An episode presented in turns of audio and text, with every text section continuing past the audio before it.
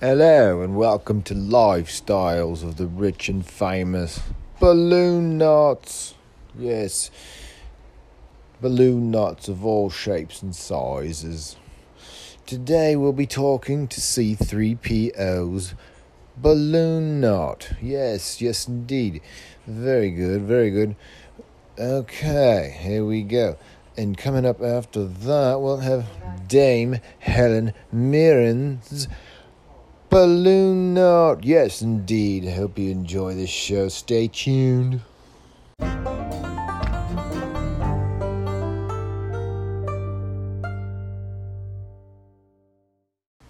Oi, that was Lifestyles of the Rich and Famous Balloon Knots. That would be a great show, I would think. It'd have, in my opinion, a whole show about somebody's butthole. That would be fascinating. Matter of fact, I'm going to start uh, pitching this sh- pitching this idea because uh, I don't want to be catching. I'm I'm pitching, so I'm not catching. Anyway, contemplated a mad dash for UCLA this weekend, but I called it off at the last minute. I had tickets to the uh, Bruins and um, Ducks, Oregon and UCLA it was their homecoming game. I had the tickets in my hand, but I was just going to go down for just like the day. Like down, leave 5 a.m., hit hard, and then uh, pick up the boy, Modesto, like 6.30ish. Show up in Pasadena at the Rose Bowl by, well, I'd say 11:30 find some parking 12 you're in the game 12:15 you sit in the seats kickoffs 12:30 games 3 hours. After that Bob's your uncle we go catch a ferry for Catalina and or we maybe even hang out a little and drive back that night not out of the question. It was when my boy texted me Wednesday morning if we would be able to get back by 8:30 p.m. that night for a quinceanera. I'm like, all right, I'm not going. So that's the story. I called it off. So bummed. It looked like a good game, too. 34 31. Uh, Oregon just squeaked by. They're ranked like sixth or eighth in the nation. But whatever. So, as I was promptly explaining this or summarizing this, whole kind of last minute cancellation to my my daughter down there. I uh, went into a Target to get a. I just decided to get a plug-in adapter for the damn car, so that I can charge the phone. And I'm calling her and I'm explaining this and that, and not that she cares, but I was just seeing if she could had a chance if you could get the money back for tickets or whatever the case may be and I, not that that was a, a, a, a, oh, and then she'd she'd gone to the Phoebe Bridgers concert at the Greek Theater. And I'm like, what? Oh my god, like that's a legendary theater. Um, a friend of hers uh, at school had two VIP tickets somehow, and all she wanted was a ride. So my daughter gave her a ride and got in VIP. How sick is that? So, but as she's explaining all this to me, I come out of Target and I swear to you, I swear to you, I came out and I heard the uh, outro theme, the the closing song sequence to the incredible the TV series Incredible Hulk back in the '80s with Lou Ferrigno, but it was being played on an accordion.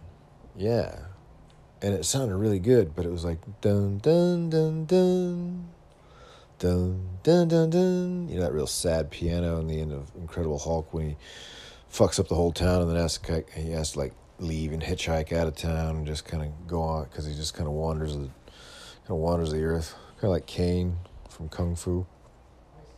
Why was everybody wandering the earth back in the eighties like that? Anyway, so I swore he was playing the theme the closing theme to Incredible Hulk on an accordion, but it sounded really good. It sounded really festive. It sounded kind of like more so like it would be like the kind of busking, busker busking you'd hear in um, like more December, you know, kind of on a sidewalk or something. You know, something kind of like maybe a guy wearing like a top hat with a big scarf and a long trench coat, you know, and he's like playing an organ grinder or some some bullshit. Or like that scene in Scrooged when he's walking with his brother down the sidewalks in New York, and there's a band out there playing. Uh, we three kings, but it was all jazz, and the buskers were actually Miles Davis and like David Sanborn, and like Paul Shaffer, the band leader for David Letterman, and Bill Murray walks by, just goes, "Oh, great, great job, guys! Uh, rip off the rip off the tourists now. What did you learn the song yesterday? it's so fucking good. But anyway, that's what this guy sounded like on the accordion. It's fascinating. But I uh, so as I left, uh, this was over off of Sunrise Boulevard there, and I crossed over. I had to go over to the blood center there. I drove past the Sunrise Mall, and it's just like the saddest place ever because it used to be like the source of like all these fond memories, you know.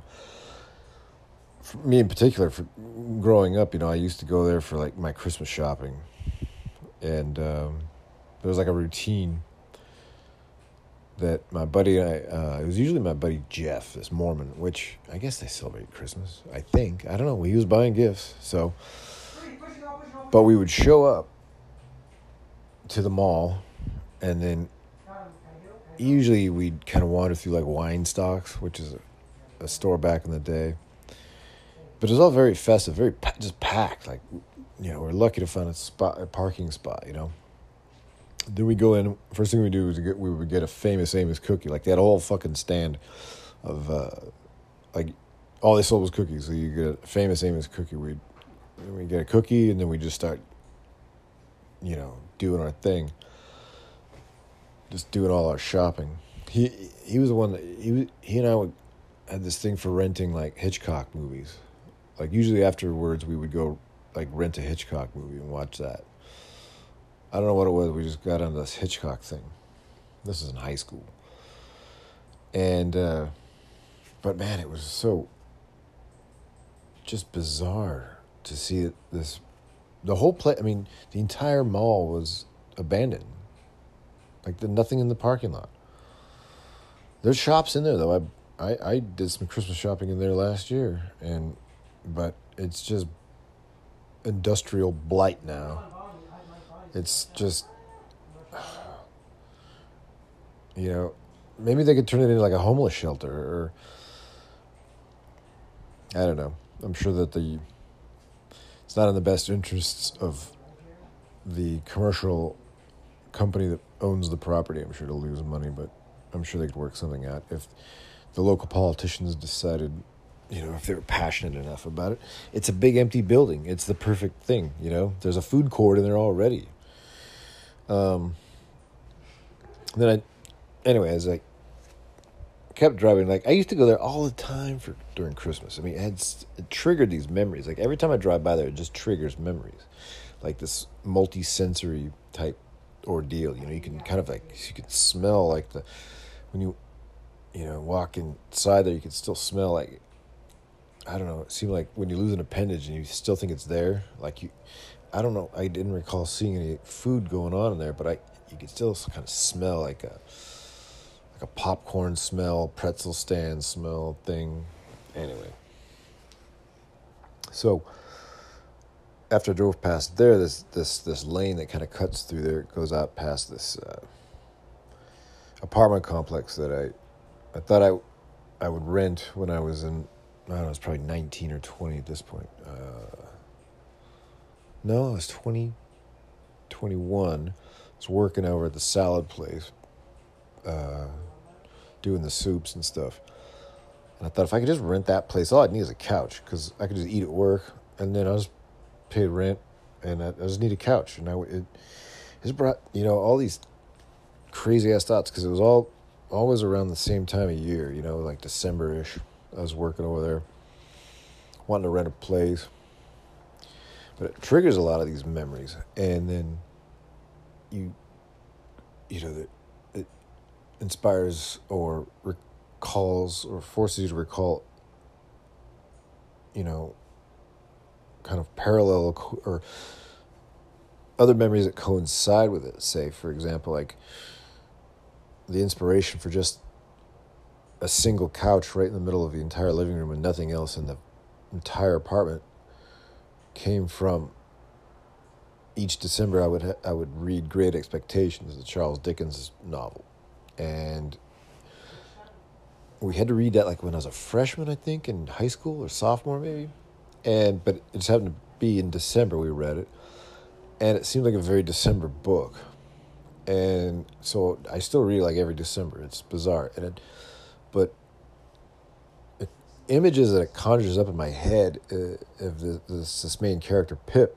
is when he, um, you know, when he inherits all this money, he's living, he's living in this, this place, this residence. In my head, I picture it much like that apartment, just kind of a big giant, kind of floor to ceiling window, maybe looking out over like this kind of green, kind of tree laden landscape, you know, with a lot of nice foliage and some nice maple leaf trees that like are bright orange during the fall, you know, before like right before November when they start to fall off the tree and but there's just just a couch in there.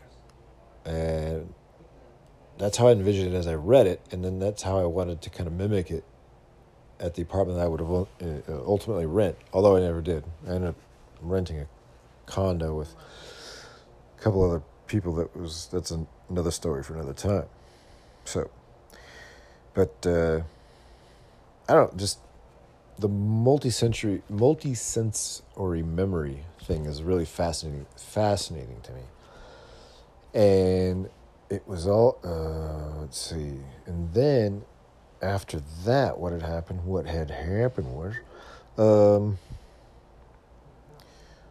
among other traditions by the way you know that i used to like uh, in seventh grade we went to um, we had a class uh, field trip go to we went to the nutcracker the ballet and i was just blown away by the thing so then that was another tradition that we carried on. I, I went, I think most through most of high school and and a little bit even after that. Not not much. My my mom and my sister and all their kids, and then my uh, my my ex wife, and then my daughters. They all make well. They used to make a pilgrimage to do that thing for another decade or so, which I never was a part of. I was just I I at that I had I didn't really want to be around any of that like um but it was just the women they would go anyway long story short i didn't want to hang out with uh, anybody ever like that okay again another story for another time but getting back to that afternoon let's see that was yeah that was friday so then i took off. I, I was going to do my late my late run to Modesto, then Merced, Manteca.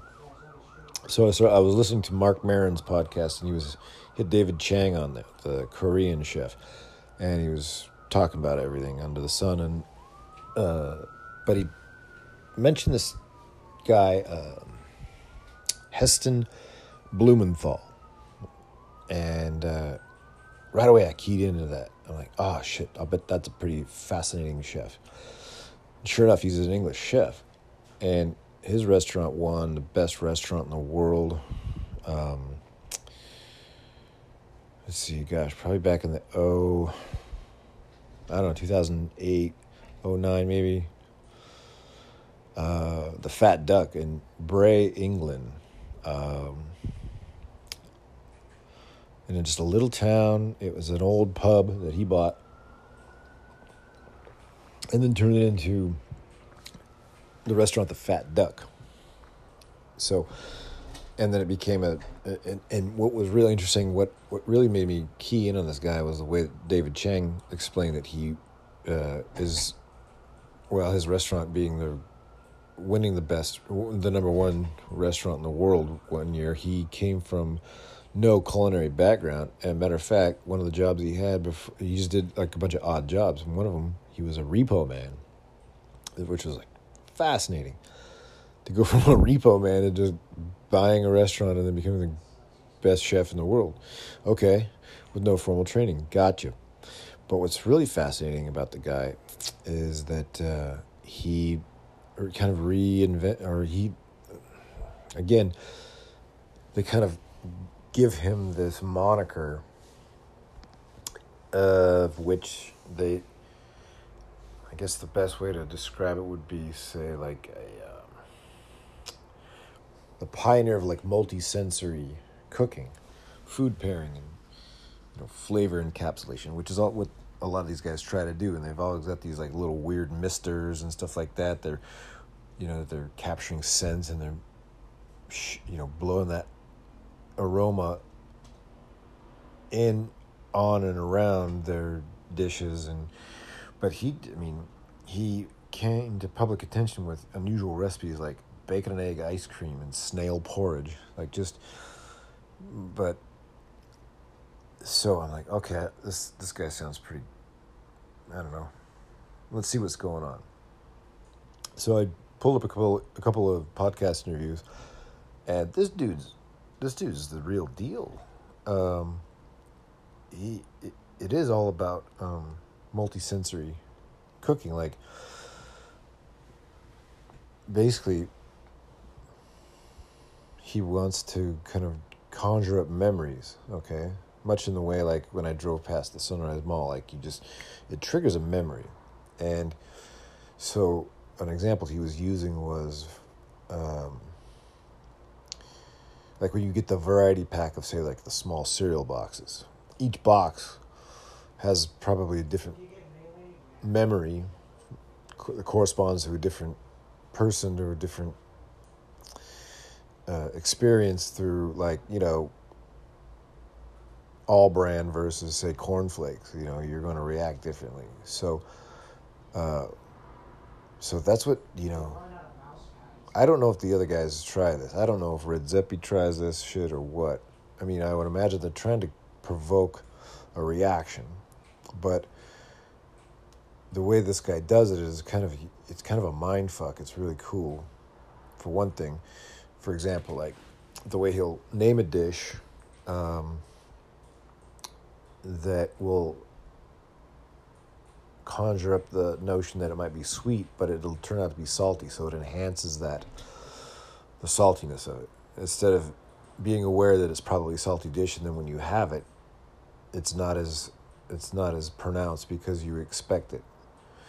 Uh, see another trick that he, uh, I don't know if he invented this or not, but he said, take a glass of wine, put it in your right hand, or whatever hand you use to drink with. Okay, then on a notepad, write the word wine in rounded letters. So there's no, there are no edges to any portion of each four letters. Okay, it's kind of a bubbly, maybe a bubbly rounded look. And then write the word wine again in nothing but straight sharpened letters. So er, there's a point and a corner on every one and it's jarring. Now, with that with that hand that you use to drink wine routinely, oh, you know, have a sip of wine. Then with when you're with your other hand, flip over the bubbly version of the word wine, and it will conjure up a rounded flavor of the wine. It'll f- force your brain into thinking it's a very well-rounded you know, uh, palate or flavor. Now flip that back over and go to the one that's straight, and then flip that over and look at it. And when you look at it, and then you take another sip, you're to feel like now you experience sharpness. That the same wine you were drinking out of is now sharp. So that it's kind of a, it's I don't know it's kind of fascinating stuff. It could be it's like a bit of a mind fuck, but it's also kind of a it's a way to kind of really pinpoint the flavors or uh, identify them or conjure them up or ex- really vividly experience them. So what's really interesting is like, so this interviewer on the podcast was saying, um, she goes, uh, you, because they're both English, the interviewer and then he's English as well. And I, uh, she goes, you, you didn't pass your chemistry, your A, your, what level was it? A level, yeah, I think it was your A level chemistry. Like you flunked out of me. He said, yeah.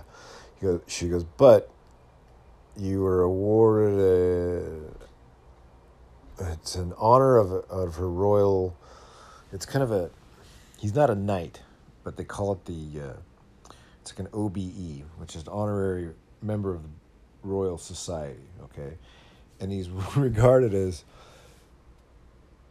one of the top out of 170 out of the top 175 scientific influential minds in the world he is he's one of them and he he failed chemistry. So but it's just through the uh, it's through the experimentation i guess or the boldness or innovation or trial and error that this guy was just fa- it's just fascinating. It's fascinating stuff. So i don't know. I became an admirer already. So i'm gonna be looking at more interviews with this guy. He's just um, going to be from a repo man to the best chef in the world to being considered one of the most in, one of the top 175 most influential scientific minds in the world. like, okay, gotcha. That makes sense. So, so I, yeah, I was just hyped up. I get, you know, that gets my endorphins going, man. Like, that's my dope. That's my dopamine. And so I was reading about it this morning, and so I got inspired, and I thought to myself, well, uh, should I? Is there a way to kind of parlay this into into today's podcast? And in a way, it was, yeah. I mean, I'm kind of like, basically, there is um, a fascination with me with um, just the way our minds work. And like, I was tripping out. Like, I was going to start off with like a take on the same DNA, how we have the same. Like, my son and I, when we were going to jam down to UCLA, like, it was, I was going to be, I was going to be, you know, talk about deoxyribonucleic acid DNA and how he go he he has his own uh, weird ass adventures that he's always going to like the mall or some bullshit like I used to do. And um even when he was like really small, like when he was like six, you know, he he learned how to like do backflips and stuff and so he'd have like neighbor kids over, like all the mattresses would be taken off of all the beds in the house, and he'd line them up throughout the house, and like you'd see this, and this was all kind of told to me secondhand uh, by Chloe, but uh, I can picture it happening, like just the neighbor kids, like there's some random four year old just standing in the living room waiting for him to like come flying out of one of the rooms on one of the mattresses to do some kind of crazy ass backflip for the whole neighborhood. So consequently, it made perfect sense when I text him like, "Hey man, you think you can you want to go down and back in one day to UCLA?" And he's like, "Is that even possible?" like he doesn't even know. He has no idea. Like, yeah. He's like, "Okay, hell yeah. Down." Like so we're in sync. We're in lockstep. So the the uh, the commonality of you know it's just because he's gonna go to a uh, quinceanera. He wants to go to. So that's when it, the whole thing kind of fell apart is when he's texting me if we can get back by eight thirty. Like, okay, now you're now you're out of your mind. Okay, but I get it. To go to a quinceanera, okay, he's going to a quinceanera. So, and I used to do weird shit like that too. Like I used to, my parents, I I don't know how like back in the day, like before there was cell phones or navigation, I used to just take off for races. You know, I'd go to like, I'd go to Tahoe and just, I was part of like this big relay around the lake, like the 72, it's a 72 mile relay. Kind of much in like the Japanese Ekiden style relay, where you wear the sash and then you compete against other teams. And, a, and then you hand off each each guy runs like a different leg, like like the Ekiden, the American Ekiden that they did in New York was like one guy runs a 12k, one guy runs a 10k, one guy runs an 8k, one guy I think one guy runs a 5k or it's all through the city and this was the same deal only it was around the entire Lake Tahoe. So I just took off, you know, I just hopped out of VW Rabbit, just no suspension with the battery cables rotting off the you know, the battery and I'd take off and we would uh, I would it was a I mean, it was a Christian outfit. I don't know. Maybe that's what comforted my parents. Who knows? But I had no phone. They had no contact. If I made it back, you know, we just rolled the dice. So that's what my son's kind of. He's kind of like that too. You know. He's take off. Always getting his ass chewed. You know, I have to be home by eight. Gets home at eight thirty from a football game or the mall or God knows what, some hike at Knight's Ferry. So, but that connection, see, I haven't lived with him for over 10 years. So there's absolutely no, like, you know, I don't call him up and instruct him on any of that. It's just all done by in utero. It's just a carryover DNA. So the whole multi-sensory thing fascinates me. The whole idea of even beyond that, just the notion, like I used to tell my lady about like how, you know, when you go to places like Half Moon Bay, that there's, um, you could just sense like there's a vibe there, like like nobody seems upset about anything. Everybody's just chill, like, and it's because you're by the ocean, obviously. And the same with like the you know up in parts of the mountains. And you know you go up in colorado way up there like in the mountains people just chill they're you know they come back from a hike they just got maybe they're kayaking at the river or they went to a national park like there's no reason to get worked up so you your sensory when you when you're in and around beauty has a way to mark itself psychologically with you. So, so then we draw from those sensories, those, the multi-sensory, the taste, the touch, the smell, the vibe, and it's fascinating. I think all that stuff's fascinating. So, so yeah. Heston Blumenthal. He's a he's a little shaved headed, five seven, little runt looking guy, but he looks like a badass. And uh, anybody can make snail porridge and uh, get somebody to pay a couple hundred bucks for it. That's cool my book. So, what I'm going to do now is I'm going to cut over to the conversation I had following this morning's discovery and then reading a little bit about kind of this book, Lost Connections, by this guy, Johann Hari who's he's uh, he's another Brit. He's another British guy who uh, is a is a really he's it's a good it's a good read, um, but his whole take on kind of our battle with depression and um, you know anxiety and and why you're depressed. It has a lot to do with your environment. It's it's the connection is the environment. You know. I mean, you go to places like I, I guarantee you, you go to Yuba City. Those people are not happy there. Okay. I mean, I was born there. Do I look happy? so, there's just because there's not. Unfortunately, there's no beauty around there. Like when I was yapping about the Crumb documentary, one of the closing sequences, he, he, he, he just had enough of American society and all its quote unquote progress, right? And so he, at the end of the documentary, he had hand drawn basically this cartoon like you'd draw a picture on each page of a of a of a book, right? And then you'd flip through the book and it would you know create like an animated thing. Each picture is showing this the next stage of what you're trying to animate. You know.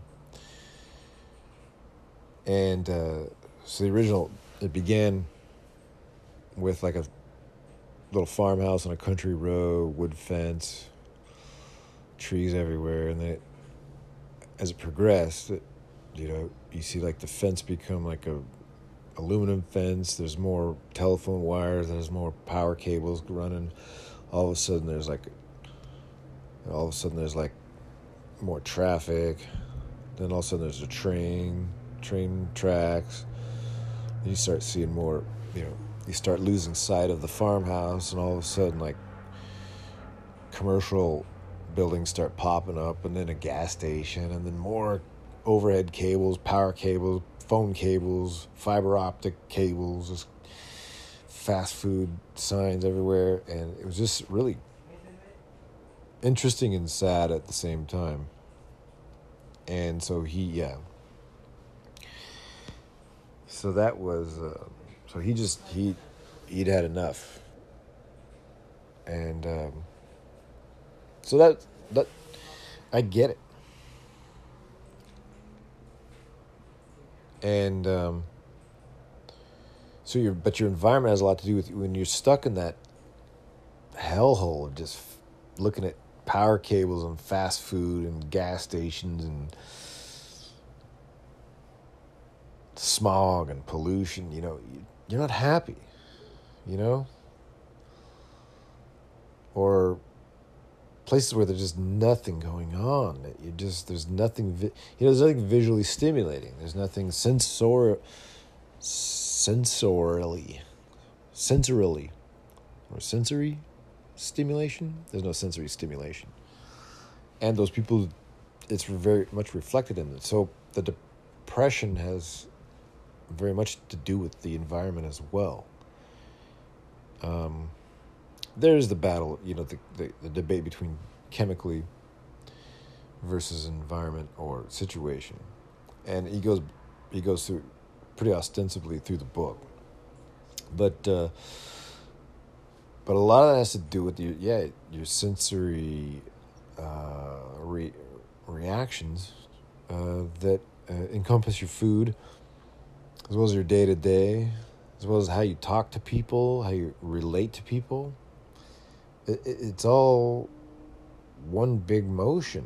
It's all connected, and that's what I thought was fascinating. But so, I'm gonna segue into this morning's interview with my lady. She reluctantly,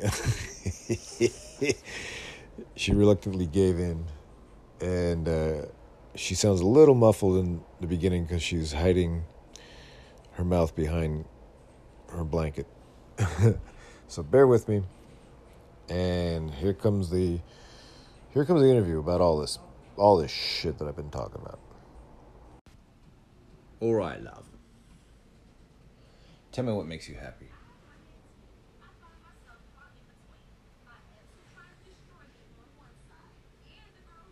No drama.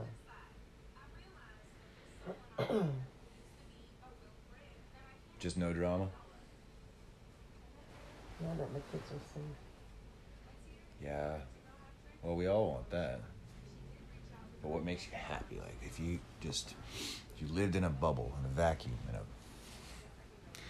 in a place that just uh, everything else was like that was taken care of, you know? You were like you knew that kids were all right.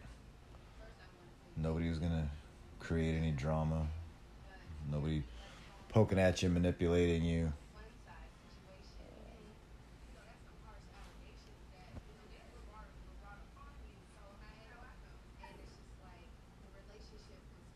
Sunday morning. Sunday mornings, do they make you happy? Just Sunday. I do like Sundays. It's interesting, huh? There's a kind of a vibe, a Sunday vibe, huh? Yeah. Just lay in bed. Just kind of. Mm. I have to ask you three questions. What? What makes you happy? What's your life like? And what do you like to eat? So, I can't right now. when can you? Not right now.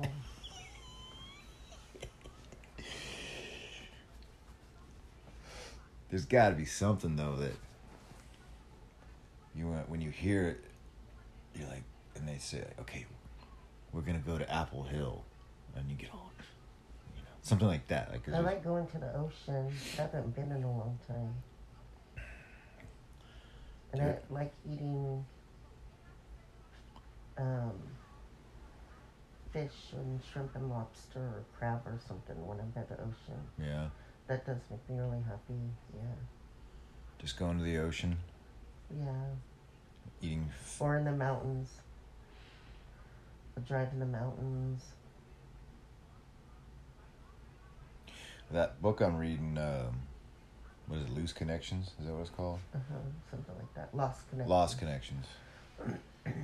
That's kind of where he's going with everything because he's talking about all those double blind studies with the, uh, uh, well, particularly the antidepressants, you know, and then that how that the drug companies they can basically they had they finance their own studies Mm-hmm. and then they get a thousand people to take these blind studies, right?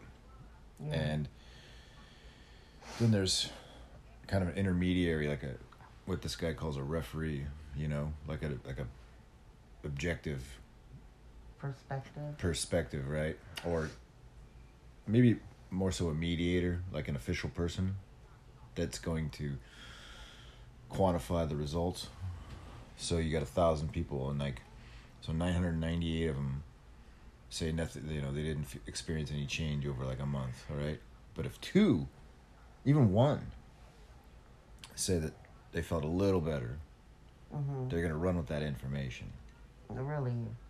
yeah, and then the here's the here's the kicker. So all those people, you know, they're getting paid like seventy five bucks to do this test, right? And it's coming from the drug company that's testing the product. You know who's paying the referee? The drug, drug company. company. Yes. So if one or two people out of a thousand people say they experienced a subtle difference in the antidepressant, they're gonna say has effective results. But also may cause internal bleeding, your head might Right, right. explode, you know, you might be bleeding through your eyeballs, but you'll feel better. So So where it ultimately is going with is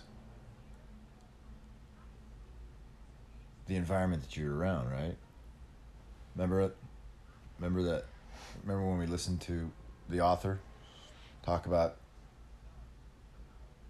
you know, Rat Park and all that? Yeah. Well, that's where he's going with that. So it makes perfect sense. Anyway, that's where I'm going with that. Is like it makes perfect sense that we see the mountains, we feel comfort. We see the ocean, we feel comfort, right?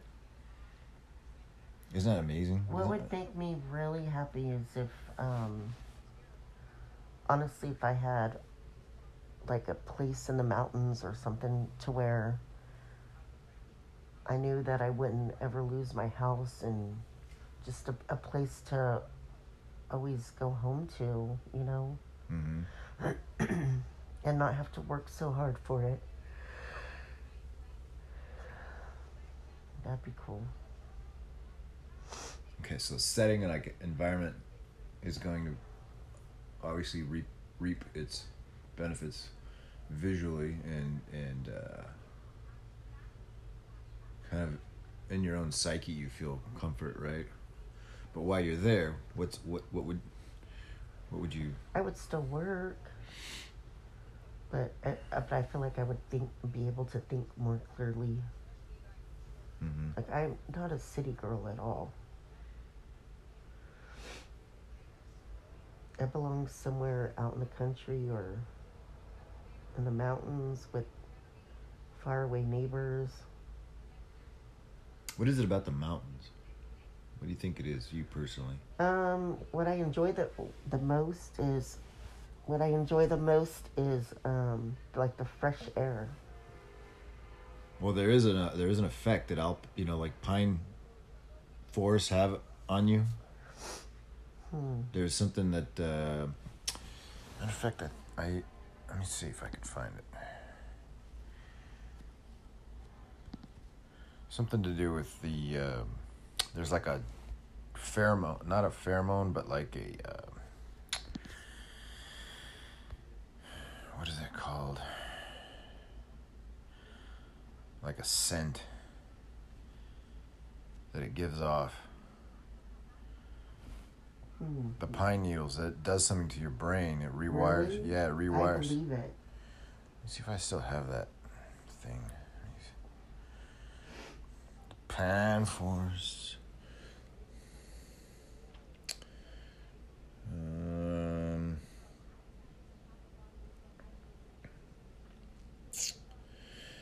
but the uh, but the ocean seems to have the same effect. Oh, okay. Here you go. So Oh, I believe it. um, I know. This is about uh, the reasons your lungs feel refreshed when walking through a pine forest is because of an anti-inflammatory compound called uh, a-pinene, found in conifers. It's used as a bronchio uh, bronchodilator in the treatment of asthma and uh, abundantly present in marijuana. Wow. So it's got a kind of a pothead effect. That's interesting. It is. So that's uh, maybe that. uh, I mean, obviously, is a contributing factor to. It just feels like a brand new place when you're in the mountains. Like, When I was little, and I would go to the forest, I would feel like uh, it uh, was a uh, like a uh, probiotic. Like it made me. I don't know. It was the air was so different that it activated my bowels. no, it didn't. Well, it's yeah, like a probiotic. Oh my gosh, that's weird. Yeah. So it has this f- interesting effect. But there's something, yeah, there's something to do with See, that's why people need to be at the mountains. thought recognition or or, or uh, memory uh, memory uh, recognition or uh, memory stimuli. So when you see a mountain, you know, it probably has the same effect. Like if you're just looking, if you're not there, but you see the mountain, like if you're driving up to Tahoe, say, or you're driving, you know, you're, But dri- you know you're gonna get to it. but so. you know you're gonna get to it. So it, Yeah, the anticipation is like, it triggers a stimuli. yeah.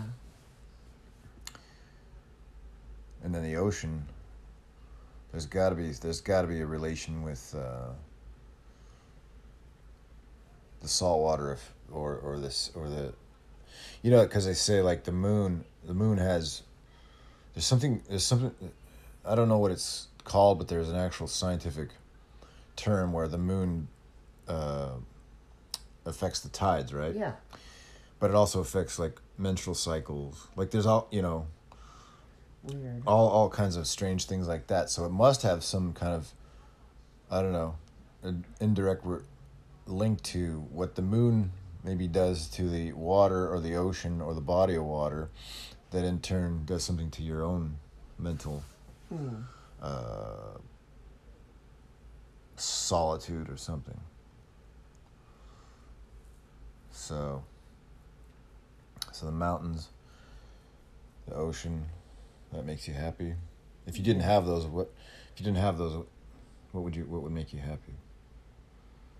Just knowing, I have comfort in just knowing that they are there. But I don't know. I've not been put in a position to where I got to figure out the next thing that would make me happy. You know.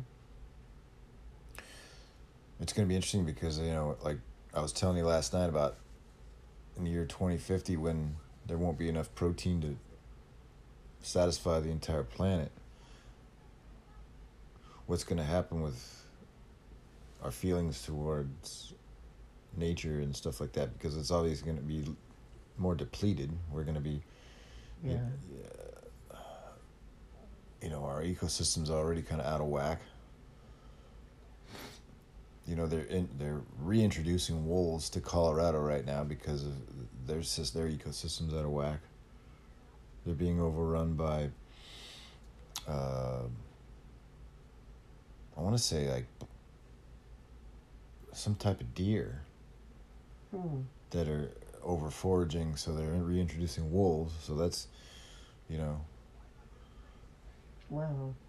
you know, we've taken upon ourselves as human beings to dictate what nature should do, right? Yeah, we shouldn't.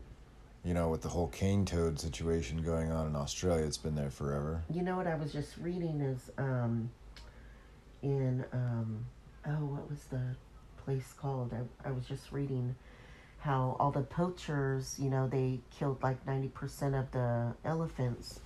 And now the female elephants for some reason they think it's um they think it's like um, in response to all the poaching a lot of them are being born now without tusks. Because they've been hunted down so much that they um, are keeping track of them and, uh, and they don't know if they think it has to do with the poaching like the elephants have adjusted or something. It was kind of an interesting story. It was um, let me see. It was um, of course it was in a different country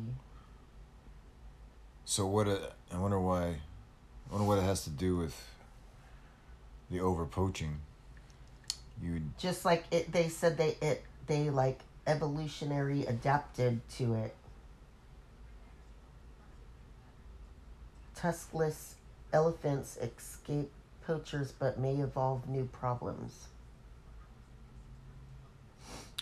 Oh, the poachers are getting him for the ivory. yes and now some of the female elephants are being born without tusks at all Whoa, yeah so i was just reading about that that's wild.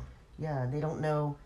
They said in really small animals and insects and stuff, like a moth can make itself more browner for whatever defense mechanism it has, right? hmm And little animals like that can change, but or little insects, but they don't understand how this major thing of like not having tusks, which is so big and so it didn't take years and years to do, you know, or Mhm. to um, evolutionize or whatever.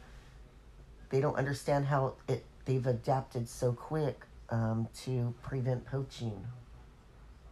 Well, coyotes when they, um, I think I told you this before, but when you hear them howl at night, like if they lose one of their pack, Mm-hmm. they call out, and that call out is like some weird hormonal, like uh, wild yelp of sorts that will trigger the female to uh, have m- more coyotes in their litter to replace the ones that they Oh, love. really? Mm-hmm.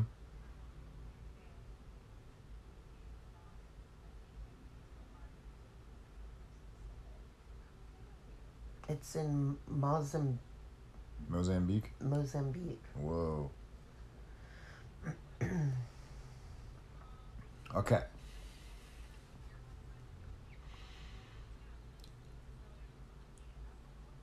So, what do you like to eat? Mm. What would be the perfect meal to sit down to? Crab. Crab? Yeah. I like it. I like that. I like that answer. Just the simplicity. Crab and lemon juice. Crab and lemon juice. That'd be my favorite meal. Yeah. hmm Yeah, I just don't get to eat it enough.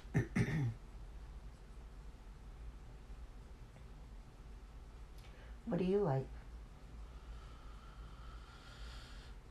Tortilla and cheese. Uh, no, but boy, wouldn't that be a wouldn't that be the biggest put on if you opened a restaurant based on that? Because people would people would show up for quesadillas. Sure.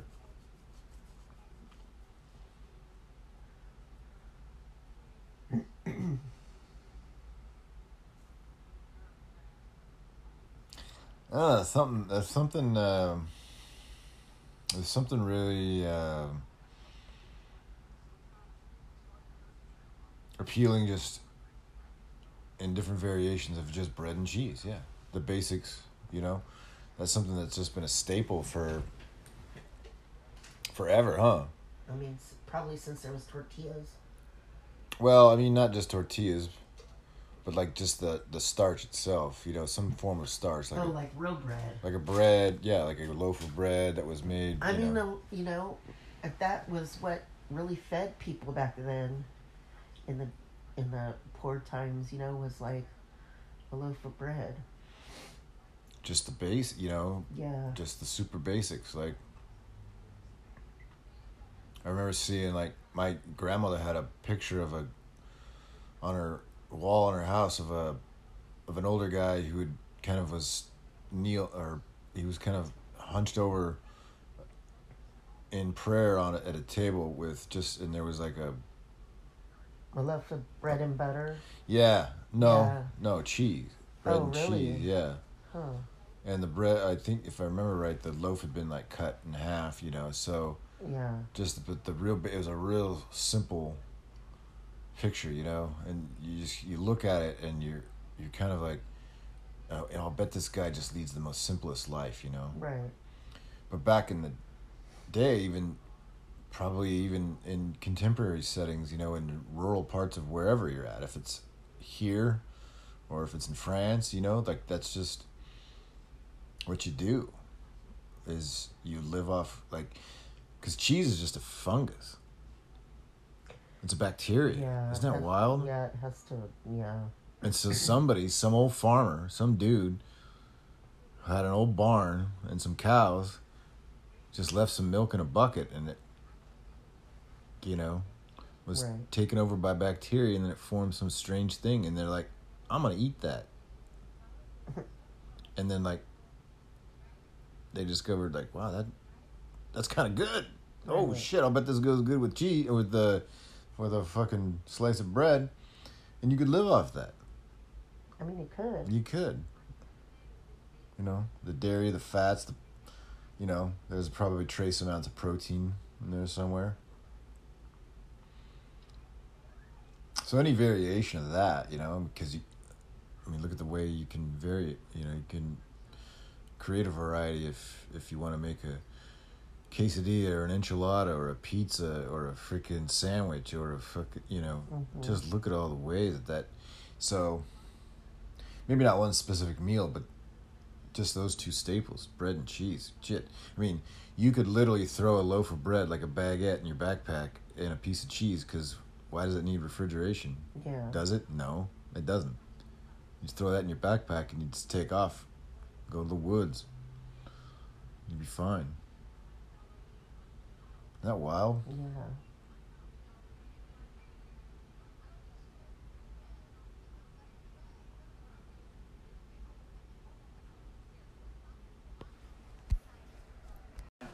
All right, mate. All right, that's the bloody show, mate. Anyway, I wanted to say one other last thing. I did. I I I wanted to give a shout out to Matthew Sweet, whose album "Girlfriend" came out 30 years ago this month, and I always get I always get him confused with Matthew Sweet with between Matthew Sweet and um, Matthew um, Stafford, the quarterback for the Rams. They look the same. They're the same guy. They just they just switch their last names. You know, it's like Clark Kent putting on you know those glasses. They're the same guy. Matthew Sweet and Matthew Stafford are the same guy. Anyway, that's the show for you. I'll talk at you later. Arrivederci, baby.